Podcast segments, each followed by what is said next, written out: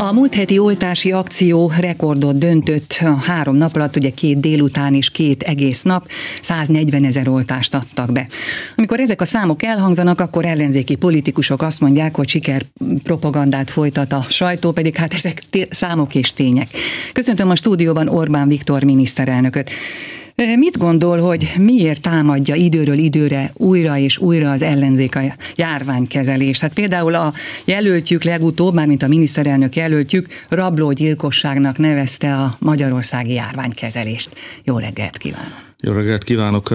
Nehéz szakma miénk, mégiscsak közfigyelem irányú ránk. Az emberek vannak rásuk gondolat, hogy azokat szeretné elmondani, és ha nem jó formába önti, akkor akkor hibát követel. Itt is olyan esetekről beszélünk most, ahol egész egyszerűen túl messzire mentek. Tehát én elfogadom, hogy mindig mindent lehet jobban csinálni. Tehát én még nem láttam olyat. Legyen szó egyszerű fizikai munkáról, szellemi munkáról, vagy éppen államvezetésről, amit ne lehetne jobban csinálni. Ez adja a létjogosultságát a mindenkori ellenzéknek, hiszen az a dolga, hogy azt mondja, hogy de hát uraim, ezt és ezt és ezt lehet jobban csinálni. De ha túl messzire megy a támadásban, a durvaságban, a közönségességben, a, akkor félreérti a helyzetét, mert végeredményben ugyan a párt szó az onnan jön, hogy mi részeket képviselünk, ha valaki nyelvileg akarja megfejteni a magyar politika a eredet vidékét, akkor a párt az a részérdekekről szól. De akik a részérdekeket szolgálják, és egy-egy párt nevében beszélnek és dolgoznak, azoknak tudniuk kell, hogy a munkájukkal az egészet szolgálják. Tehát nem szabad úgy hatalomra kerülni, nem szabad úgy akarni a hatalmat, most a baloldal esetében szerintem erről van szó, hogy közben az egész, mármint a nemzet, az ország, a népesség érdekei ellen teszünk. Amikor úgy támadjuk a oltási intézkedéseket, a vírus elleni védekezéseket, hogy valójában ezzel lebeszéljük az embereket arról, hogy közreműködjenek, hogy ők is akarják, hogy ők is része legyenek a védekezésnek, akkor úgy akar hatalom kerül, hatalomra kerülni a baloldal olyan számítások alapján, amik összességében rosszak az országnak. Szerintem ez az a határvonal, amit nem szabad átlépni. Nem könnyű, különösen ha belemelegedik az ember, meg felhevül, és úgy látom ott a baloldalon azért sok heves ember van, és akkor mond mindenfajta zöldségeket, de nem szabad túlmenni egy bizonyos határon. Hát két éve most lesz a napokban két éve, hogy az operatív törzs létrejött. Az első időszakban, amíg annak be nem állt a, a működése, addig én is részt vettem minden ülésén. Ott nagyon felelősségteljes, komoly és súlyos következményekkel járó munka folyik. Jó szándékú, komoly emberek, orvosok, professzorok, miniszterek, köszönetet is szeretnék mondani Pintér és Kásler miniszter uraknak, hogy viszik az operatív törzset, rendőr, katona szakemberek, közigazgatási szakemberek, tényleg hajnali óráktól kezdve erejüket megfeszítve dolgoznak azért, tehát Müller Cecília heroikus személyes odaadását mindenki ismeri, szóval ők tényleg azért dolgoznak, hogy megmentsék az emberéleteket. Nem azt érdemlik, hogy támadják őket. Az orvosok sem ezt érdemlik, akik egyébként időnként vezénylés alatt az, a családjuktól távol próbálják megmenteni a beteg. Az ápolónők se azt érdemlik, meg a közigazgatási szakemberek se, hogy ilyen durva támadásoknak legyenek kitéve. Tudom, hogy választás lesz ilyenkor minden más, de szerintem speciál éppen a a vírus elleni védekezés kérdését minél inkább ki kellene vonni a választási csatáknak a területéről, és minél inkább együttműködésre volna szükség. Azt halljuk, hogy 200 ezer AstraZeneca oltóanyagot küld Magyarország Szudánnak. Ez azért van, mert nálunk túl sok a, a vakcina, vagy például az Európai Unióban kérték azt a tagállamoktól, hogy segítsük azokat a feltörekvő országokat, ahol bizony nagyon nagy baj van, nagyon nagy a szegénység, és nagyon nehezen tudják az oltakozást végigvinni. Hát a kiinduló pont a számunkra természetesen az a magyar emberek biztonsága. Tehát minden döntésünket ez a szempont vezeti. ez igaz az oltásra is. Tehát mindig kell lennie annyi oltásnak a raktáron, amennyire a magyaroknak szükségük van. De persze miután élethalál kérdésről van szó, bár az Omikron most úgy látom, hogy gyorsan fertőz nagyon gyorsan terjed, de a következményei talán az első tapasztalatok alapján lényegesen gyengébbek, kevésbé veszélyesek, mint az előző változatoké, változatok esetében tapasztaltuk. Tehát élethalál kérdésről van szó, ezért mindig tartaléknak is lennie kell. Nem állhat elő egy olyan helyzet, hogy hirtelen sok vakcinára van szükségünk, és azt kell mondani, hogy tehát nincs a raktáron elég. Tehát a legfontosabb, hogy nekünk mindig legyen elég. Ugyanakkor ráhagyással dolgozunk, és ezek a készletek egy idő után elveszítik a, mondjuk úgy, hogy a szavatosságukat. Tehát ha nem tudjuk beadni itthon Magyarországon, akkor jobb, ha odaadjuk valakinek, mint hogyha egyébként kidobnánk.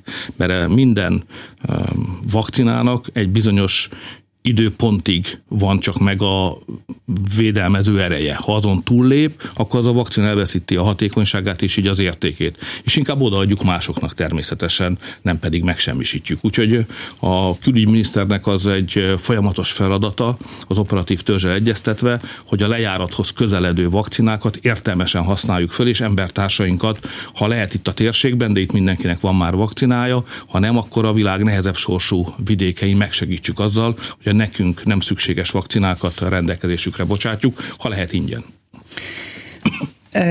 Azt is tudjuk, hogy a baloldal időről időre rendszeresen támadja a vakcinákat. Még most is, amikor már közülük legtöbben fölvették a harmadikat is, és főleg elsősorban a keleti vakcinákat. Miközben mindenki tudja pontosan, hogy ez, ez üzleti kérdés volt az Európai Unió számára, és addig, amíg nem tudhatjuk meg, hogy az Európai Bizottság elnöke Ursula von der Leyen miről SMS-getett, a, és milyen tartalmú SMS-eket, üzeneteket váltott a Pfizer cég vezérigazgatójával, addig egyáltalán ez a kérdés nem is értjük, hogy hogy merülhet fel. Hát ne legyünk gyerekek, voltunk már, tehát nem érdemes felnőtt fejjel is ezt játszani. Viselkedjünk komolyan. Tehát értsük meg a világot, ami körülvesz bennünket. A vakcinát gyárakban gyártják. Azoknak tulajdonosaik vannak. Pénzért adják azok nyereséget akarnak realizálni. Nem azért tették be a pénzüket a gyárba, hogy veszítsenek és jótékonykodjanak, hanem azért, hogy profitra tegyenek szert. Ilyen az élet. Ezen nézzünk szembe. Tehát a gyógyszergyárak nagyon fontosak az életünk szempontjából, hiszen oda gyártják a gyógyszereket, meg a vakcinákat. De nem szolgáltathatjuk ki sohasem magunkat egy, vagy kettő, vagy három ilyen egy klubba tömörülő gyógyszergyárnak. Tehát például azt én egy a magyar emberek szempontjából nagyon nagy hibának tartanám, ha vakcina beszerzés szempontjából csak egy lábon állnánk és kiszolgáltatnánk magunkat mondjuk az Európai Unió által összeszervezett nyugat-európai gyógyszergyártók csoportjának. Ők fontosak, elismerjük a munkájukat, fizetünk is, na de nem akarunk kiszolgáltatottak lenni. Nekünk több lábon kell állni.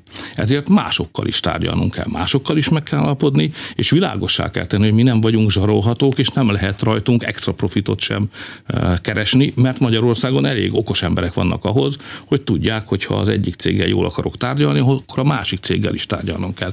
Ezért nem szabad lemondani arról, hogy azokkal az országokkal, amelyek képesek jó minőségű vakcinákat előállítani, amelyeket egyébként a világszervezet, a WHO is eh, elfogad, azokkal folyamatosan kapcsolatba kell lenni, és hol innen, hol onnan, hol amonnan kell beszerezni a Magyarország számára szükséges vakcinákat. Ez a felnőtt, érett, helyes politikai viselkedés. Jövő héten kettől indul az élelmiszer árstop.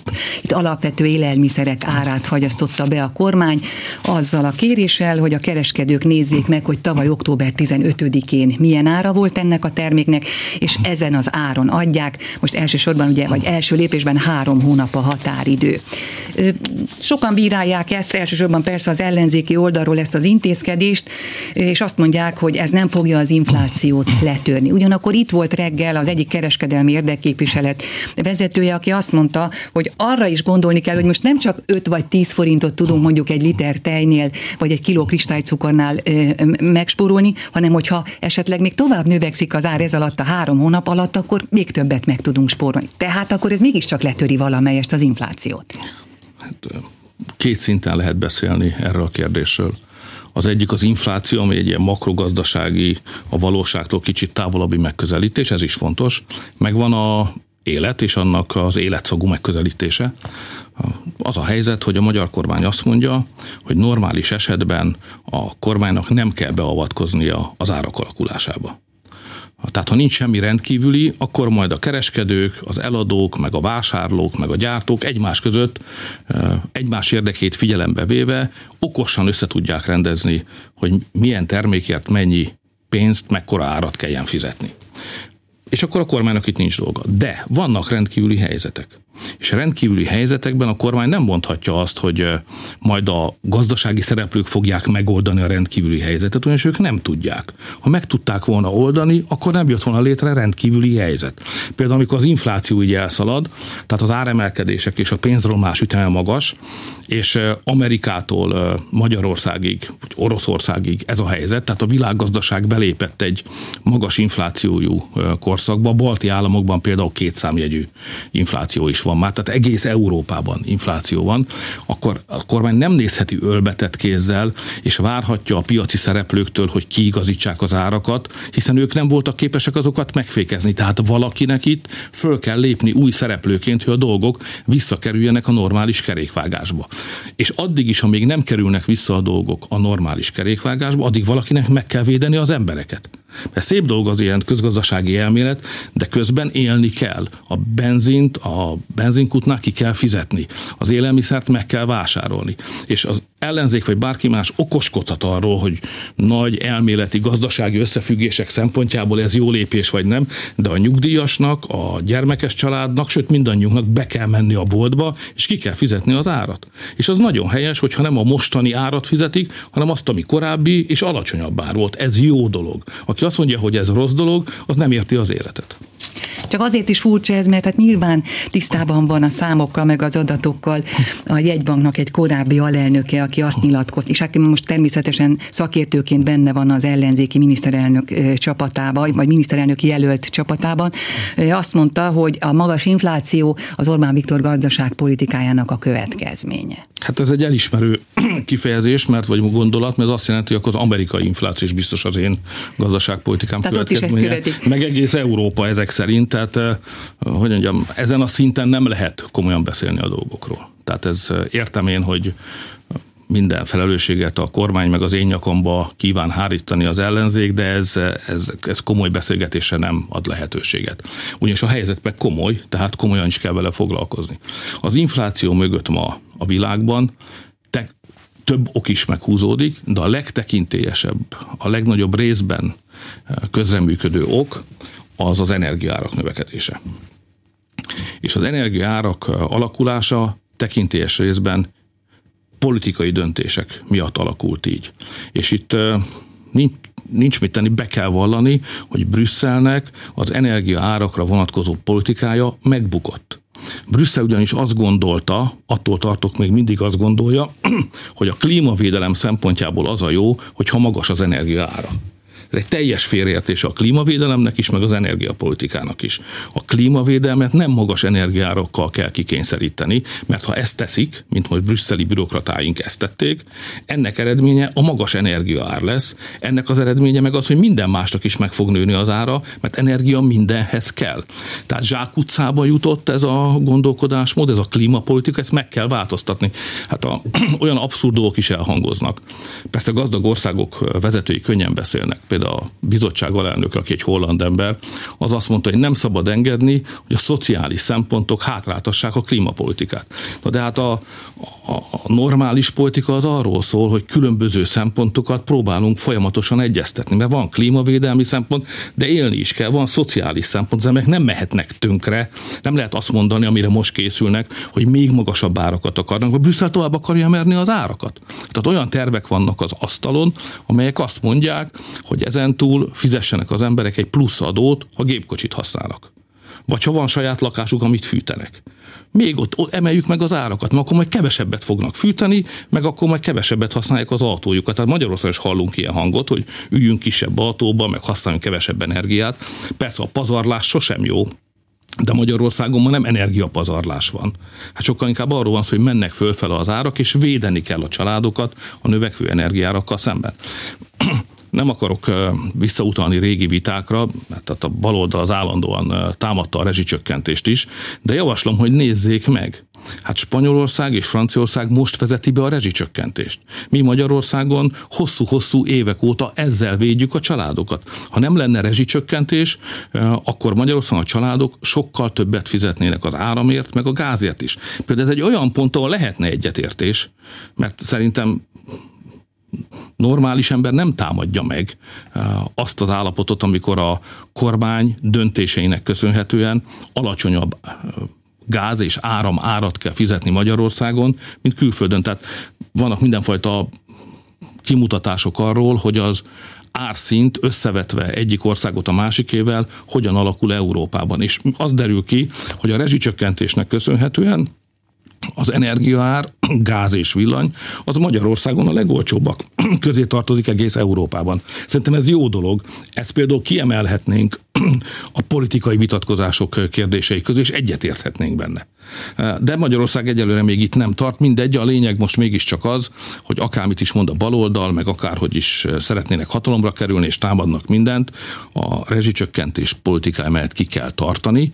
A klímapolitikában világossá kell tenni, hogy aki nagy szennyező, az viselje a terheket, és nem szabad megengedni a brüsszelieknek azt, hogy áthárítsák ezeket a terheket a magyar családokra.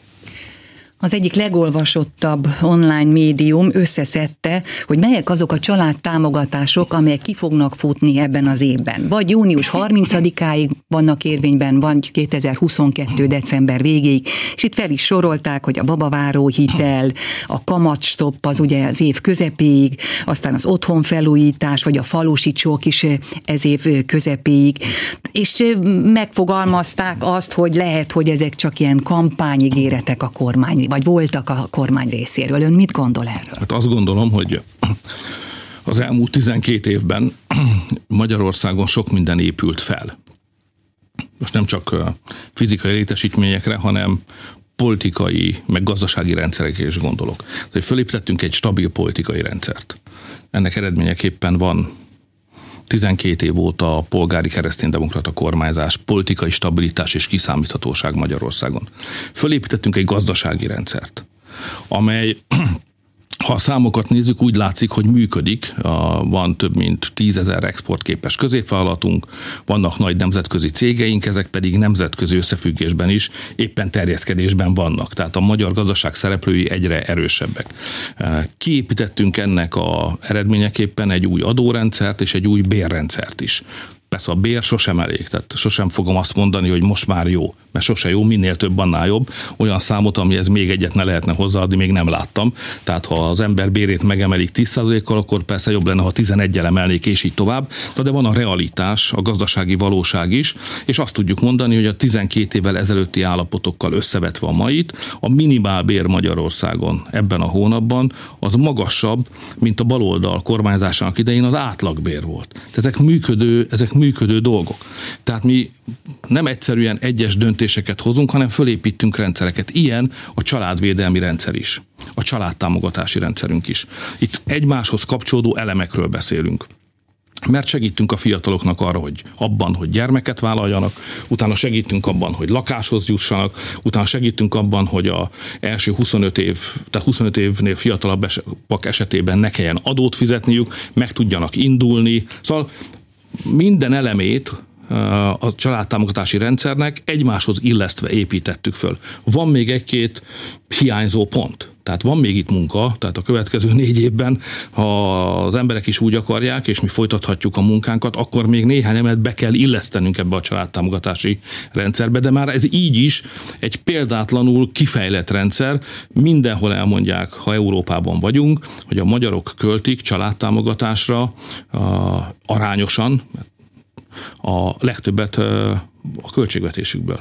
Tehát nincs olyan ország, amely a pénzügyek nyelvén is olyan fontosnak tartaná a gyermekeket és a családokat, mint ahogy azt Magyarország teszi. Ennek sok oka van, az egyik az, hogy mi azt az eszközt, amit a nyugatiak használnak, a népesség népesedési vagy népesség csökkenési bajaik megoldására, mert hogy beviszik a bevándorlókat, azt mi nem akarjuk követni. Tehát mi nem akarunk bevándorló ország lenni. Nyugat-Európában vannak országok, most a hivatalba lépett német kormány beleírta a programjába, Németország bevándorló ország. Én inkább levágom a kezem, mint hogy egy ilyen mondatot leírok bármilyen kormányprogramba. Tehát az lehetetlen, hogy idegen felnőttekkel pótoljuk a hiányzó magyar gyerekeket. Ez lehetetlen. Tehát mi azon dolgozunk, hogy olyanok legyenek Magyarországon a körülmények, hogy az asszonyok, a a férjeik, a családok, azok merjenek vállalni gyermeket, ne érezzék úgy, hogy ezzel valami extra terhet vettek a nyakukból, hogy el, elnehezülne az életük, és le kellene mondani valamilyen személyes karriercélról. Próbáljuk összeegyeztetni ezeket a szempontokat. Hát én itt, itt is azt mondom, hogy becsüljük meg azt, amit eddig eh, sikerült elérnünk. Most ebből az következik, hogy persze minden intézkedésnek van valami időhöz kötöttsége, de minden eleme ennek a családtámogatásnak fenn fog maradni. Tehát természetesen, ha megkapjuk a bizalmat, akkor nem csak, hogy folytatódnak a mostani családtámogatási politikai részelemek, hanem ezek még újabbakkal fognak kiegészülni, és ha a gazdaság jobban teljesít, akkor még a családtámogatás mértékét is szeretnénk emelni. Az én személyes célkitűzésem ebben az ügyben az az, hogy azt tudjuk egyszer mondani, hogyha valaki gyermeket vállal, akkor azzal az anyagi életkörülményei azok nem nehezebbek lettek, hanem javultak.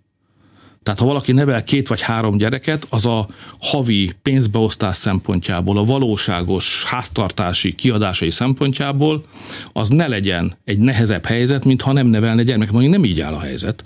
Ma gyermeknevelés még anyagi áldozatokkal jár a szülők részéről. Azon dolgozunk, azon dolgozom, hogy ez ne így legyen, hanem legalább annyi esélye legyen egy, egy kedvező, kényelmes és könnyű életre a gyermeket nevelőknek, mint akik nem vállalnak gyermeket. Sőt, azt szeretném, ha egy idő után kézzel fogható anyagi előny, pénzügyi haszon is származna abból, hogy az emberek a nagyobb családok mellett döntenek. Nem akarunk beleavatkozni az életükbe, de a gyermeket vállalók számára legalább azonos esélyt akarunk adni az életszínvonal tekintetében, mint amely azoknak áll rendelkezésére, akik nem vállaltak több gyereket. És ennek a legvégén pedig egy, egy az a mély meggyőződésünk van, hogy ha nincsen gyerek, akkor nincsen jövő. Tehát élhetünk kényelmesen ma, de mi lesz holnap? Kire fogjuk hagyni az országot? Mi a saját gyermekeinkre szeretnénk hagyni az országot, nem pedig idegenekre. Ezért gyermeke, ha van gyermek, akkor van jövő, ha nincs gyermek, nincs jövő se a családnak, se az országnak. Ez az első mondata a kormányprogramunknak 2010 óta, de már így volt 98-ban is. Tehát ha vissza akarom fejteni, hogy mit miért csinálunk, akkor annak a legvégső első oka, az mégiscsak az, hogyha nincs gyermek, nincs jövő, és nekünk felelősségünk van nem csak saját magunkért, hanem a jövőért is, a magyar jövőért is. Ezért van akkor az tehát, hogy februárban a családosok visszakapják a befiz, tavaly befizetett esziát, illetve a nyugdíjasok pedig a 13. havi nyugdíjat visszakapják. Egy, egy furcsa helyzetben vagyunk. Mert 2021-ben a magyar gazdaság fantasztikusan teljesített. Tehát miközben mindannyian úgy fogunk majd emlékezni a 21-es évre, hogy milyen nehéz év volt, hiszen meggyötört bennünket a vírus. Nagyon sokan elvesztették hozzátartozóikat, vagy legalábbis veszélybe kerültek hozzátartozóik, mert elkapták a betegséget, kórházba voltak. Tehát meggyötört bennünket az év, de közben egy olyan gazdaságpolitikát folytatott a kormány, aminek eredményeképpen a, a járvány hátterében egy rendkívül dinamikus gazdasági év jött létre. Tehát a 21-es év az, az a gazdasági növekedés szempontjából az egyik példátlanul sikeres éve a magyar gazdaságnak. 6% fölötti növekedésünk volt. És mit, mit csinál ilyenkor az ember, vagy hogy gondolkodik egy magamfajta, vagy ha a kormány tagjai hogy gondolkodnak ilyenkor? Úgy gondolkodunk, hogy vannak céljaink, amiket mindig is el akartunk érni. Mikor érjük el, és mikor teljesítsük ezeket a célokat, hanem akkor, amikor a legjobb gazdasági év van mögöttünk. És mindig is vissza akartuk adni a 13. havi nyugdíjat, amit a baloldali kormányok elvettek. Ugye azért ez a kampány is egy furcsa dolog, ami felé tartunk, mert ugye most Persze vannak elképzelések a jövőre nézve, de a valóság mégiscsak az, hogy itt áll két kormányzati gyakorlat, volt 2015 egy baloldali kormány, most meg van egy keresztény jobboldali polgári kormány, össze lehet vetni a teljesítményt. És az egyik ilyen összehasonlítás szempontjából fontos elem, hogy a baloldal idején elvettek egy havi nyugdíjat. Most hosszú ideig dolgoztak a magyarok, hogy végre olyan állapotba kerüljön újra Magyarország, hogy ezt vissza lehessen adni. Én azt gondoltam, hogy heten, minden évben egy heti nyugdíjat tudunk visszaadni, tehát lényegében visszaépítjük a 13. havi nyugdíjat. De ha van egy 6,8%-os növekedés, és itt vannak a nyugdíjasok, akiknek szükségük van a pénzre, és lehetséges pénzügyileg ezt megoldani, akkor miért ne adjuk vissza egyszerre? Ezért nem csak a második hetit kapják meg, hanem meg fogják kapni hamarosan a teljes 13. havi nyugdíjat. És ugyanígy gondolkoztunk a, a gyerekekről is, a fiatalok adókedvezményéről. Mikor, mikor érjük ezt el, ha nem most?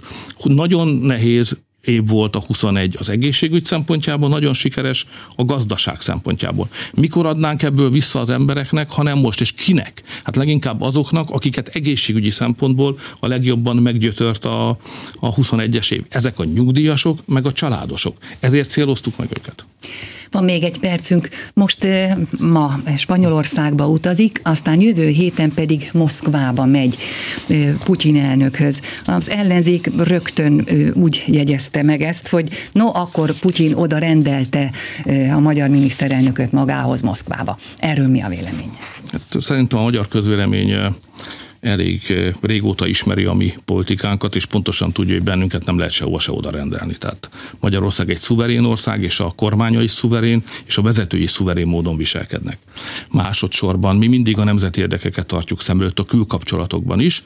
El fogok menni az elnökhöz, mint ahogy egyébként minden évben, leszámítva talán a pandémia éveit volt csúcs találkozó, magyar-orosz csúcs találkozó, ott mindig áttekintjük a kétoldalú kapcsolatokat, és nekem mindig, illetve Magyarországnak mindig vannak világos céljai. A kiegyensúlyozott gazdasági kapcsolat most a legfontosabb, szeretném megnövelni az orosz-magyar gázmegállapodásban eh, nekünk rögzített és biztosan szállítandó gázmennyiségét, tehát azt szeretném elérni a tárgyalásokon, hogy ebben a nehéz eh, energia árnövekedéssel terhelt időben az orosz-magyar kapcsolatokban a kialkudott gázmennyiség, ami ma a rendelkezésünkre áll hosszabb távon, ennek ezt növeljük meg Magyarország biztonsága érdekében, és van még jó néhány gazdasági együttműködés, élelmiszer, turizmus és így tovább, élelmiszeripar, turizmus,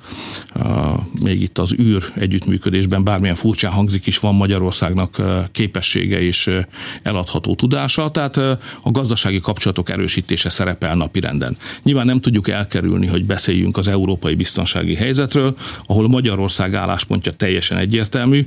Ez brüsszeli nyelven úgy mondják, hogy deeszkaláció, a magyarul meg úgy, hogy béke, tehát mi a békében vagyunk érdekeltek. Természetesen Magyarország NATO tag, tagja az Európai Uniónak, minden ilyen tárgyalás előtt egyeztetek és koordinálok a, a nyugati szövetségeseinkkel. Ezt részben már el is végeztem, a következő napokban is folytatni fogom, tehát én úgy megyek Moszkvába, mind a nato mind az Európai Unióval, mind a, az unió elnökségét adó meghatározó politikusokkal előtte egyeztetek. Köszönöm. Orbán Viktor miniszterelnököt hallották.